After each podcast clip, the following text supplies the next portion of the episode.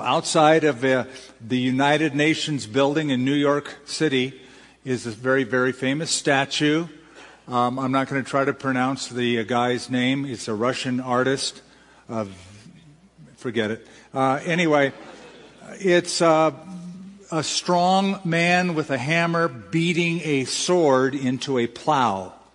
And that depicts Isaiah chapter 2, which we're going to be looking at in a moment. And um, across the street from the United Nations building are the very words that that statue is coming from. It's from Isaiah. They shall beat their swords into plowshares, their spears into pruning hooks. Nation shall not lift up sword against nation, neither shall they learn war anymore. The United Nations was founded right after World War II their stated goal was to end war and to bring in world peace. It's a wonderful goal to have. But let's be frank, they failed miserably. Since the United Nations was founded, there has not been a single year of peace anywhere on earth. Now, I want to give them a break a little bit because it could be a stated goal. But nobody has been able to pull it off. No one. Not the United Nations, not any king, not any kingdom. In any era of history, anytime human beings decide we're going to bring peace on earth, it's just an impossible task. But it will happen.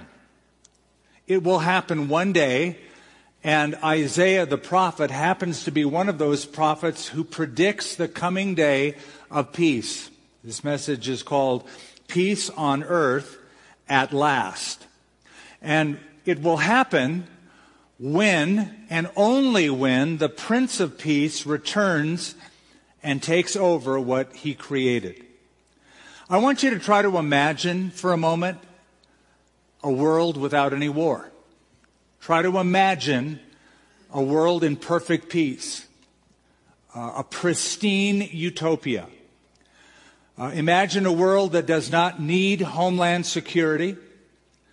Imagine a world that uh, doesn't have any missile testing because there are no missiles to test.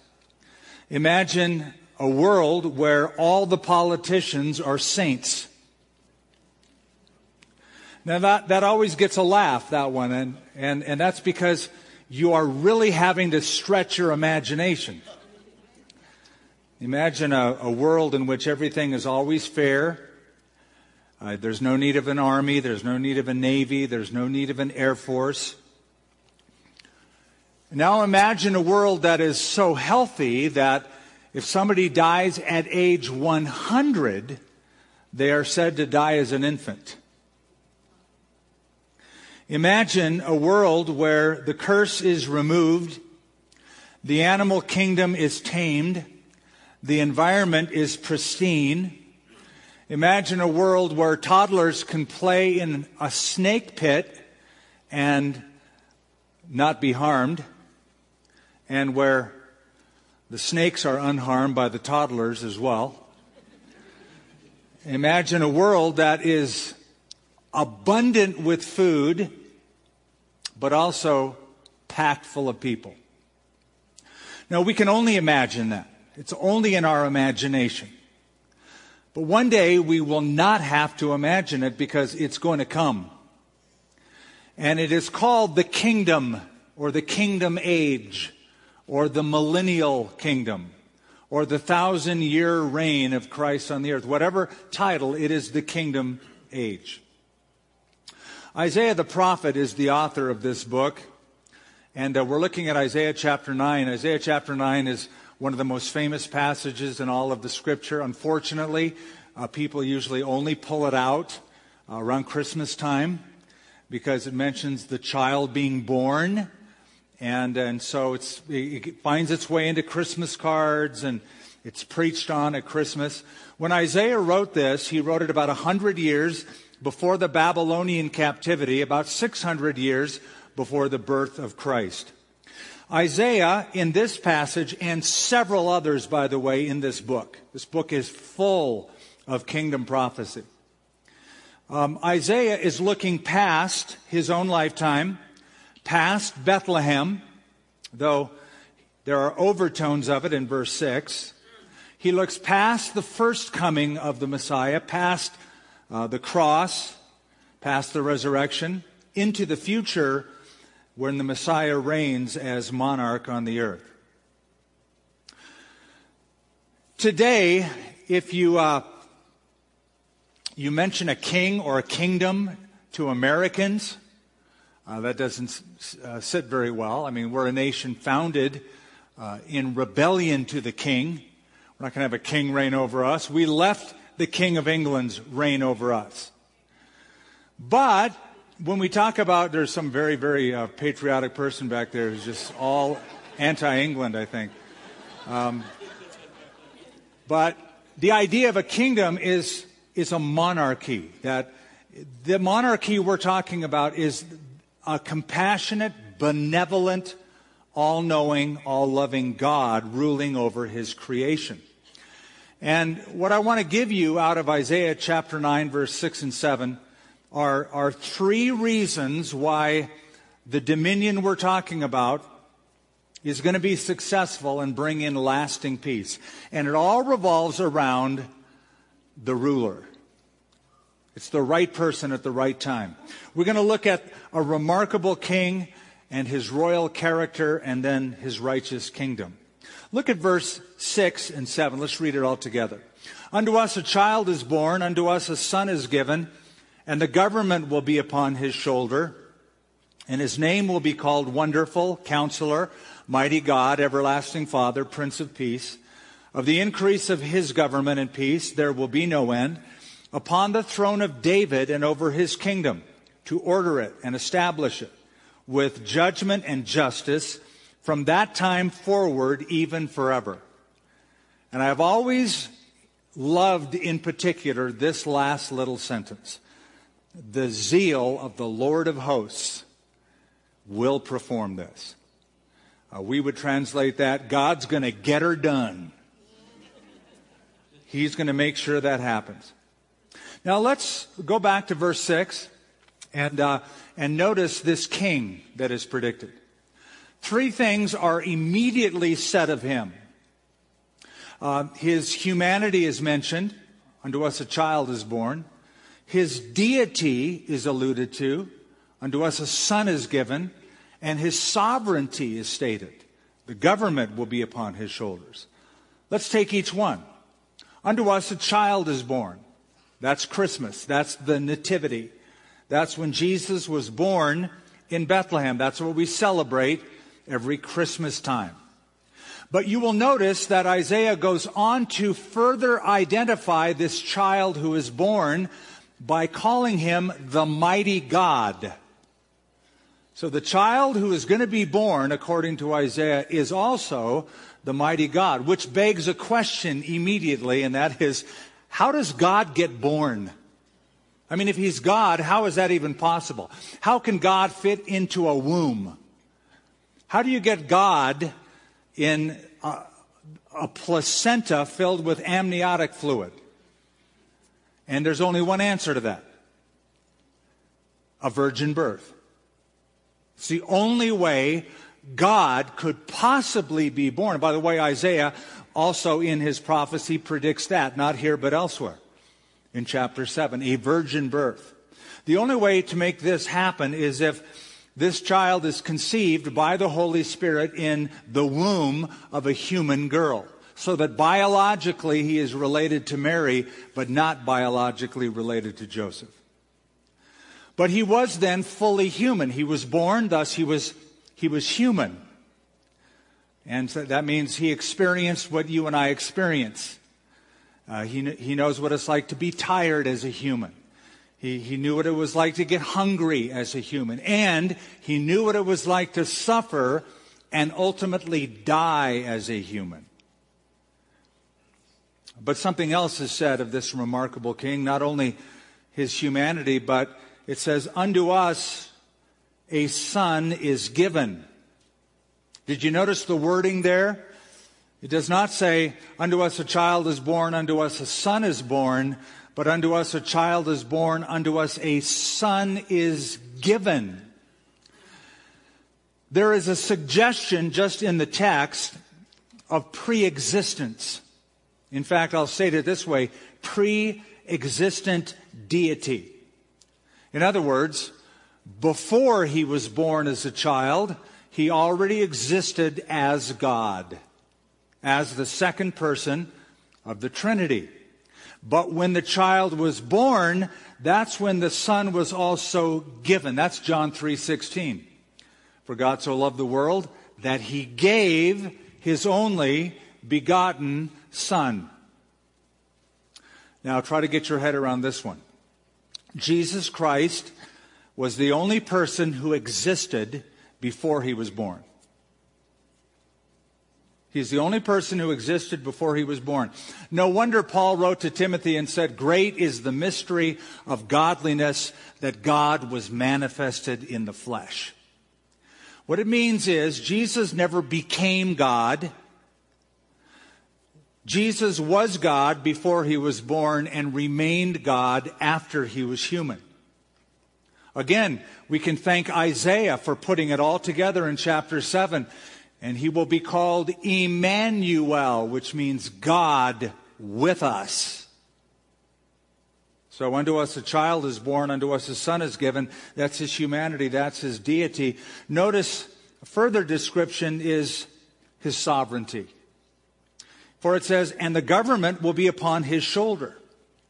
Now, it's in the future tense, will be upon his shoulder. He's looking uh, with the prophetic lens into the future, beyond Christmas, beyond the cross, into the kingdom, when the government of the world will rest upon his shoulder. By the way, the word government, uh, this is a Hebrew text we're dealing with in the Old Testament, not Greek. The Hebrew word for government here is the word misra, and it literally means the rule of a monarch. Now, I really like this for this reason. When Jesus comes, he's the monarch. He rules as, as one. Okay, he's not voted in for four years. You know, we, we don't really like the Messiah. We want, a, we want a new one, tough. This is a monarchy, and uh, you can't impeach him. Can't do that. He's in for good. It's the rule of a monarch. But what's this idea of the, the government will be on his shoulder? Uh, in ancient times, governance was considered a burden to be borne on the shoulder of a monarch. They understood the responsibility. If you're going to rule, you have to bear the weight of responsibility for the decisions you make. And they considered it a burden. It's a burden that the king wears or the governor wears. Now, we live in a day and age when the government wants to put the burden on us. But they saw the, the burden on them in those days. And it was symbolically represented by the robe that the king wore. They would wear the robe on the shoulders to signify the burden of government resting upon the shoulders of the monarch. Of course, we know that Jesus took off his royal robes in heaven, so to speak, came down to the earth as a child born, as a son given to walk among his people. I've always loved the story about the king who twice a year decided to uh, take off his kingly robes and, and dress up like a peasant. I should say, dress down like a peasant. He disguised himself, walked around people in the city and the countryside, and this drove his guards and officials nuts. This is a security issue, sir. You can't be, you can't do that. And he did it anyway, twice a year. And his rationale was pretty clear. He said, I cannot rule my people unless I know how they live.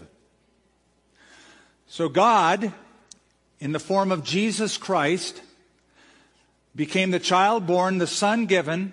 One day the government will be upon his shoulders, but because he lived among us, he knows how we live.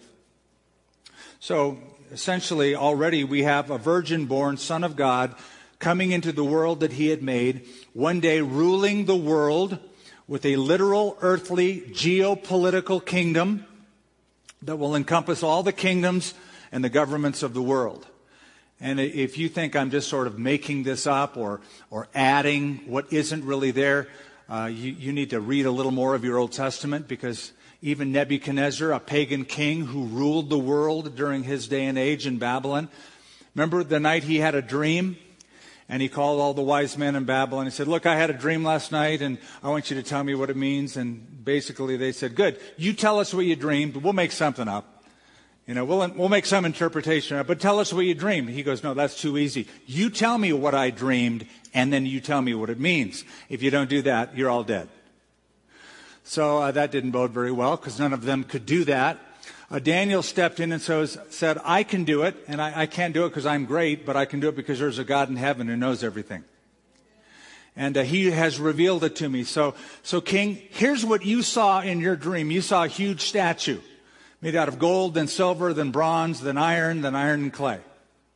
And that represents successive world dominating kingdoms. You're number one. You're the head of gold. You control everything on earth. But after you, another king will arise, Medo-Persian Empire. After that, another kingdom will arise, the Grecian Empire. After that, another kingdom will arise, the Roman Empire. All of it happened. And then there's going to be in the latter days a confederation of kings, ten nations. And um, in your dream, O king, you saw a stone um, cut out, not with human hands, coming from heaven, careening to the earth. It hit the statue, busted it up, destroyed all those kingdoms, and that rock grew into a mountain that covered the earth. And the king said, Yeah, that's like exactly what I saw. Dude, what does it mean? Daniel said, in the days of those kings, God will set up a kingdom which will never be destroyed. It's a kingdom on earth, like Nebuchadnezzar, like Medo Persia, etc. He will set up a kingdom which will never be destroyed, and that kingdom shall stand forever. Here is the remarkable king, child born, son given. The government will be upon his shoulder. Now let's keep going in verse 6 and, and go to the second reason why this dominion will be successful and bring in lasting peace, and that is his royal character. You will notice that in verse 6, Isaiah gives four names to this king.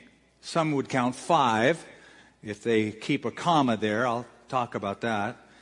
But when Isaiah gives these names, it doesn't mean the child will actually be called by those names. It's not like anybody said, hey, wonderful counselor over here, or hey, mighty God. But, but these are descriptive characteristics of his reign. So look at the first one. His name will be called Wonderful. Then it says, comma in my Bible, Counselor. So some say his name is Wonderful, and another name is Counselor. And then Uh, other versions, more modern versions, take the comma out. So wonderful becomes the adjective for counselor. So his name will be called Wonderful Counselor. You know what? Doesn't matter. It's all true. He's, he's just plain wonderful. And he's a counselor, but he's also a wonderful counselor. And really, that's probably the best way to see it. Take the comma out because literally in Hebrew, it's put this way He will be a wonder of a counselor. He will be a wonder of a counselor. In other words, his wisdom as a counselor transcends all human wisdom. Now, uh, let's be frank here. Anybody can give you counsel. It's not always wonderful might be well meaning, but it might be ungodly counsel. Uh, by the way, everybody has an opinion of how you should live. Everybody does. Everybody thinks you should have a certain value system, which is their value system. Everybody has an opinion how you should live. But Jesus' counsel is wonderful. He is the wonderful counselor. Um, there's an old Danish proverb that says, He who builds according to every man's advice will have a crooked house. So if you, if you try to just kind of bow to everybody's opinion, your life will just kind of look wonky. But when Jesus was on earth and he came to his hometown of Nazareth, the people marveled. They were all amazed by the gracious words that came from his lips. It's like, wow, that was good. He's a wonderful counselor. Now imagine if Jesus opened a counseling office down by your house. So there's his name out there, Jesus. Counseling hours are given. You go in there to get counsel. You walk in, and uh, he already knows everything about you. Yeah, Jesus, I've had a rough week. Um, my boss, and he goes, you, you don't even have to. You don't even have to keep going. I saw what your boss did to you, and I heard what you said back to your boss. Right? So he, so he knows everything, um, and he would always give the right advice. In John chapter 7, Jesus was in the temple and he spoke, and the officials said, No man ever spoke like this man. His counsel was and will be always wonderful. And when he rules and reigns, and you'll see why this is important because the law will go forth from where he is presiding in Jerusalem, and it will be wonderful counsel. Uh, by the way, I, I need to say that Perhaps one of the reasons that there has never been peace on earth heretofore is because politicians usually don't seek God. They don't. Oh, they get counsel. They get advice. They have their own analysts around them. They have their ambassadors around them. They get on the phone and usually talk to other leaders, so they're getting counsel from one another. But rarely do you find a leader of a nation who is really intent on finding out what God has to say. Like, hey, bring the guy in with the Bible and let's pray about this. Very rare do you find that. Uh, and when you do, you should make note of it. Abraham Lincoln was a president like that. Uh, he was not perfect, but he did say this Amid the greatest difficulties of my administration, when I could not see any other resort, I would place my whole reliance on God, knowing that all would go well and that He would decide for the right. There were times during his administration where it was just too much for him, but he knew he could trust in God. And, and he brought a measure of peace. He ended the Civil War. He brought in the uh, uh, great proclamations that we know about from history. George Washington said, first president, it is impossible to rightly govern the world without God and the Bible. Yeah, give, give me a leader like that. His royal character. He's a wonderful counselor. But then notice the next descriptive title. Not only a wonderful counselor, he's mighty God. Now again, you, you have to just sort of superimpose all these truths together. The child born is also the son given, is also the wonderful counselor, is also the mighty God. Which means his counseling is even more profound because he not only says the right things, he has the power to change things because he's mighty God. Then he is called here everlasting Father or eternal Father, as some of your translations might say. Literally, it is, He is Father of eternity. Father here meaning probably the originator of or the source of that which is eternal. Now, let's just pause to notice this. Jesus is given the title Everlasting Father. Don't, don't misunderstand that or mistake that. He's not saying you are God the Father because he's not God the Father. He's God the Son, different from God the Father. And the reason I'm bringing that up is because there was in history a false belief, a heresy known as modalism, also known as monarchianism, also known as Sabellianism. It goes under a lot of different titles. And it's the idea that um, quite unlike what we believe. We believe there's one God in three persons. We call that the triune God or the Trinity. That's what the Bible teaches. Three persons, one God.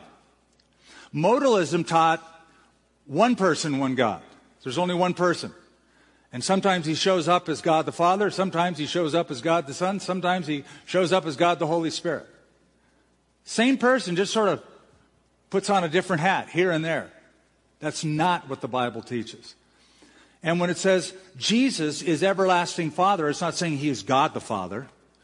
No, he's separate from God the Father. It is speaking of his, of his reign. He's going to reign, rule like a father would. Not like a despot, not like a dictator, not like an elected official. He is going to reign with a paternal reign, a fatherly reign, a caring and compassionate reign. And this is one of the great reasons there will be peace on earth is because of the character of this ruler. His counsel is wonderful. His strength is impeccable. His rule is paternal, like a father. So his name will be called Wonderful Counselor, Mighty God, Everlasting Father. The fourth really speaks to what we're dealing with here and really the reason for this series. He will be called the Prince of Peace. You see, in Messiah's kingdom, there will be no conflict. It will be a rule and reign, a kingdom of peace. Now, let me take you back to Bethlehem when the child was born. When the child was born, in Bethlehem, outside of Bethlehem, where there were shepherds, an angel showed up and, and had something to say to the shepherds, right? Um, some people think he maybe got carried away a little bit. The angel said, Glory to God in the highest, and on earth, what's the next word? Tell me. Peace. peace. And on earth, peace. Then what? Goodwill toward men. Okay, it's a great saying. Glory to God in the highest, and peace on earth, goodwill toward men. Uh, really? Because uh, you said that 2,000 years ago, Mr. Angel, and just haven't seen that.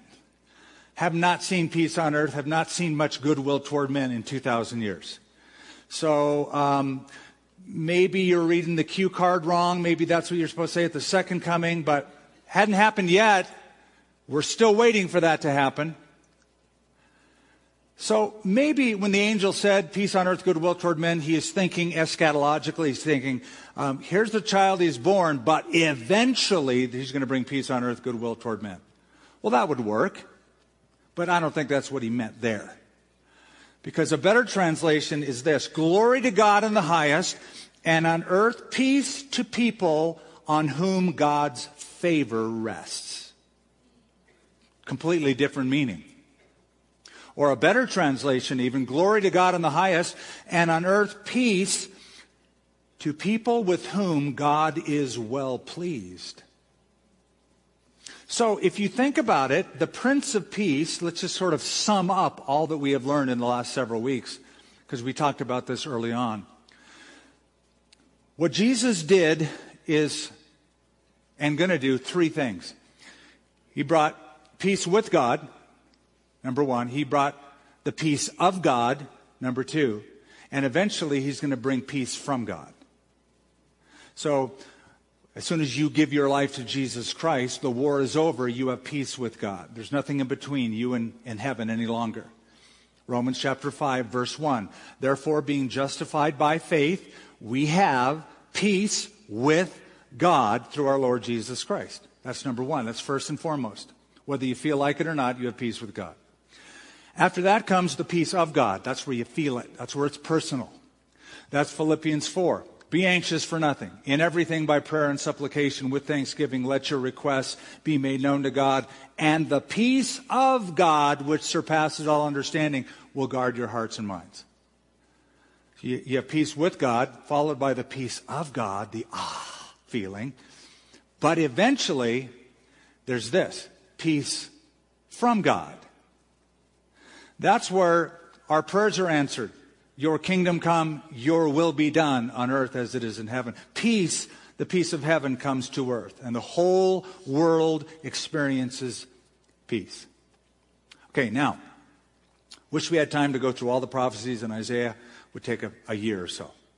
So let's just go to one other one. Go back to chapter 2 because we mentioned this at the very beginning of the study with uh, the United Nations thing. Uh, Isaiah chapter 2, this is where he sort of first introduces the idea of a coming messianic kingdom. This is what got all the Jews, scribes, and Pharisees amped when Jesus showed up because they thought, this is it, this is it. Isaiah chapter 2, let's begin in verse 2.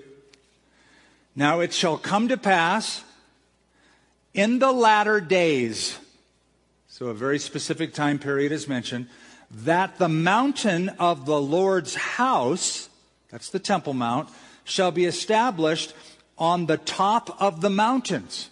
It's very, very specific wording. And shall be exalted above the hills, and all the nations shall flow to it. Nations plural indicates the world. Many people shall come and say, Come, let us go up to the mountain of the Lord, to the house of the God of Jacob. He will teach us his ways. We will walk in his paths. For out of Zion, that's Jerusalem and Judea, out of Zion will go forth the law and the word of the Lord from Jerusalem. He shall judge between the nations and rebuke many people. That's his second coming. He comes back to the earth, Revelation 19, puts an end to the tribulation, puts an end to the war. And then it says, They, this is the kingdom age now, they shall beat their swords into plowshares and their spears into pruning hooks. Nation shall not lift up sword against nation, neither shall they learn war anymore. It's great prophecy. By the way, it's repeated also in Micah chapter 4. Okay, it's the messianic kingdom. But, but get this, I'm going to say, say, I'm going to describe, again, I wish I had time to go through it all, but we don't. We're ending the series. So, this is a description of the messianic kingdom after the earthquake. I'm just letting that sink in because you're going, after earthquake, after what earthquake? Glad you asked. Uh, remember when Jesus ascended into heaven? He, he was on the Mount of Olives. Remember, uh, he, he floated up, and the disciples really went like, wow, that was awesome. He just, like, he's gone. And they're looking up, and the angel, there's an angel showed up and goes, What are you men from Galilee doing looking up? Don't you know the same Jesus who left will come back exactly as you saw him leave? Well, how did he leave? Well, he came from heaven, he came from earth to heaven, and he left from the Mount of Olives and he's coming back to the Mount of Olives. We know that because Zechariah, the prophet in the Old Testament, chapter 14, said that he will, the Messiah will come and put his foot on the Mount of Olives. And when he does, the Mount of Olives will what? What will it do? It will split. It will split. It'll cleave in two. Incidentally, there happens to be a fault line in Jerusalem running directly under the Mount of Olives. True story. Waiting for a very particular footprint. So when Jesus comes back, he's going to come back to the Mount of Olives. He's going to touch down. It says it's going to split in two. And, uh, and Zechariah said it's going to be raised up. It's going to be elevated because of that seismic activity. If you want more detail on that, not now, but look later on at Ezekiel chapters 40 through 48. You have nine chapters that give you details of the topographical and geographical changes that will occur in Jerusalem. It'll even give you the exact measurements of the temple that will be built during the kingdom age. All greatly detailed in those chapters. Um, so we have Messiah's rule. It's a geocentric rule. He will rule the world from Jerusalem. By the way, you know what Jerusalem means? The city of peace. It has never lived up to its name. One day it will. One day the Prince of Peace will sit in the city of peace and rule not just Israel, but the world from Jerusalem. Jerusalem will just be HQ for him. And according to Isaiah chapter 2, all the weapons of war will be turned into farm equipment. It'll become ranch tools. Military conflicts will cease. Military forces will be abolished. So that is, in a nutshell, his royal character. His name will be called Wonderful Counselor, Mighty God, Everlasting Father, Prince of Peace. Let's end with verse 7. And this takes us to the third reason why this dominion will result in everlasting peace, and that is the kind of kingdom that he brings, a righteous kingdom. You'll notice in verse 7, it says, Of the increase of his government and peace, there will be no end. Upon the throne of David, and this is a very, very specific covenant.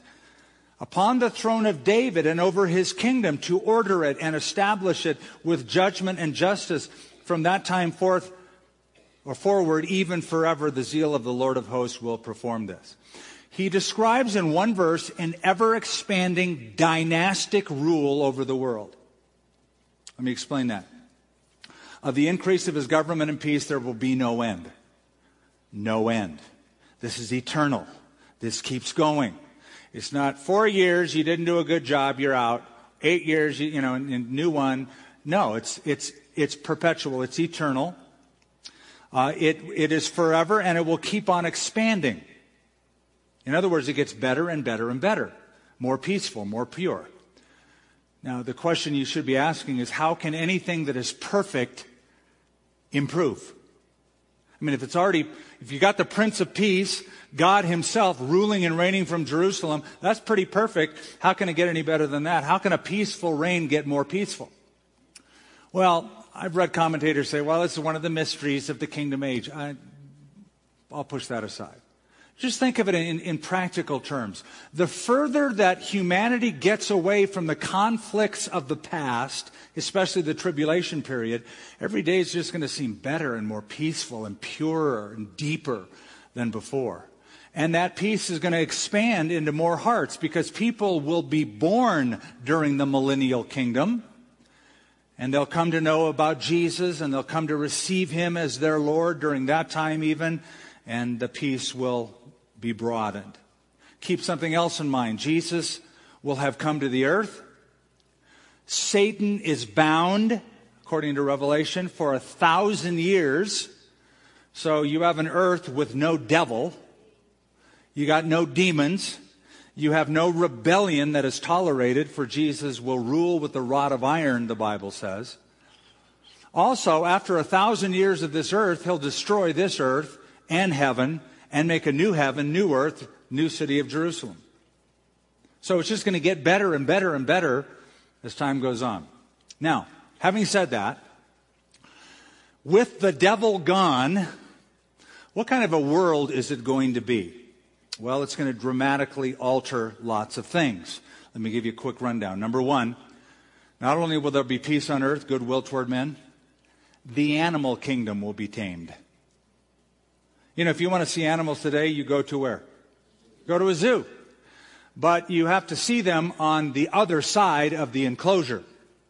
either through plexiglass or through, through a, a big metal post because you, you're not going to get into the enclosure and just like hug the bear. Um, you're not going to be like the woman in Berlin who jumped over the enclosure uh, of a polar bear during feeding time and she became lunch. Literally, the bear went after her. She survived, but barely. And I'm sorry, that was a bad. Uh, I didn't even intend for that to happen, but it's kind of a cool dad joke, right? Barely.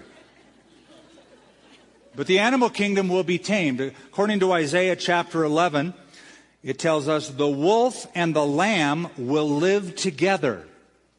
The leopard and the goat will be at peace. A child will put its hand in a nest of deadly snakes and pull it out unharmed. So the animal kingdom will be tamed. Number two, the environment on the earth will be lush. There will be a new global ecological system, probably like before the flood. Uh, it'll have a whole new hydrological system. Listen to Isaiah chapter 35. Even the wilderness will rejoice in those days the desert. Listen up, Rio Rancho residents. The desert will blossom with flowers. Deserts will become as green as the mountains of Lebanon. Springs will gush forth in the wilderness and streams will water the desert. That means Albuquerque and Phoenix and Las Vegas and Barstow are going to look like the English countryside. So, so think about that. You may want to buy now and get prepared because the, the rates are good now, but uh, they'll skyrocket perhaps during that time. Uh, so, animal kingdom is tamed, environment will be lush. Uh, something else human longevity. Human longevity. Isaiah chapter 65 says, Never again will there be an infant who will live a few days, or an old man that will not live out his years. He who dies at a hundred will be thought a mere youth. Oh, I'm so sorry. Your relative died. He was only a hundred. Only a hundred. You say that today. He made it to a hundred. Now, before the flood, according to the Bible, there were long lifespans. Uh, for example, Methuselah lived, you remember this from Sunday school, he lived 969 years. I don't take that figuratively, I take that literally. And you can do whatever you want with that, but I, you know, it's funny because just in case you don't know yet, I take the Bible literally. Okay? So just if that's like a shock to you, um, I, I, want you to get over the shock or get, somehow get through it. But a few years ago, um, there was a, a, a, lady and a husband in church. I heard this because somebody was sitting right behind him. And as I was preaching, she turned to her husband with these big eyes and she goes, Oh my goodness, he's taking the Bible literally. Duh. Yeah. Good. I'm glad you latched onto that one. I take all of these things that Isaiah has to say, not figuratively, but literally. Now you can, you can, you can say, well, I don't take it literally. So then what does it mean? I mean, you can make it mean anything. He's talking about bunny rabbits. I mean, you could, you can literally impose anything you want once you remove uh, grammatical, historical, literal interpretation. Um, back to this. Uh, some scientists believe that before the flood, there was a vapor canopy around the earth that protected the earth from harmful radiation that destroyed longevity, that when the flood came, it destroyed the vapor canopy, and uh, that greatly reduced a man's longevity on the earth. So that's why immediately, even in the Bible, you have people living hundreds of years old, and then suddenly after the flood, they don't live that long. So much so that even Psalm 90 says the days of our lives are 70 years. If you make it to 80, they are filled with labor and sorrow.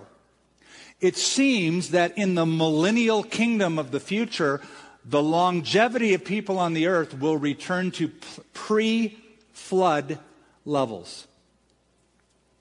And then let's just close this out. He says in verse 7 Upon the throne of David, and over his kingdom to order and establish with judgment and justice from that time forward, even forever. God made a very specific promise to King David. He said to David, 2 Samuel chapter 7, Your house and your kingdom will endure forever. Now, I happen to be one who believes that forever doesn't mean four years or 10 years. It's not like, like modern slang, dude, that was like forever. Well, it was only actually five minutes. Yeah, but it seemed like forever. No, forever is forever. And uh, you might be thinking, yeah, you, you are reading this way too literally. You know, the whole lion and the lamb lying down together and the whole on the throne of David, like literally ruling from Jerusalem. You're taking that way too literally. Really? Tell that to the angel who, who, who told Mary that she was pregnant with a baby that they were to call Jesus. Because the angel said to Mary these words, You will conceive in your womb and preach, and uh, preach, excuse me. I, you will conceive in your womb. I don't know, Mary preached. And bring forth a son, and call his name Jesus he will be great and will be called the Son of the Highest, and the Lord God will give him the throne of his father David. And he will reign over the house of Jacob, that is Israel, forever, and of his kingdom there will be no end. So we have then the Prince of Peace ruling from the city of peace over an earth that is filled with peace. And that's what the prophets of the Old Testament knew the world needed. We don't need a better philosophy of government. We don't need a better system of legislation. We just need the right person with the right character at the right time. And there will be peace on earth, and it will last. I want to close this series by asking you this question. We know the government of this world is going to be on Jesus' shoulders one day, He'll rule it all. Is the government of your life on His shoulders now? Have you turned over your life to Him now? You know, the Bible says every knee will bow, every tongue will confess. But you don't have to wait till there's like that enforced peace. You, you can voluntarily say, you know what? I've been trying to carry my burden on my own shoulders for so long. It's, I feel so weighed down. I just can't manage any longer. The quicker you get to that point, the better your life will be. Especially if you take the step of, I'm turning my life, I'm surrendering my life to the Lord Jesus Christ. Let's, let's bow in prayer. And if you've not done that, do that this morning. Say to Him, if you've not given your life to Christ, surrender, just say, Lord, I give you me. I give you my life. Um, I know that I'm a sinner. Forgive me. I believe in Jesus. I believe he died on a cross. I believe he shed his blood for me. I believe he rose again. I turn from my sin. I turn to Jesus as Savior. I want to follow him as my master. Fill me with your spirit and help me to walk with you today and every day. In Jesus' name.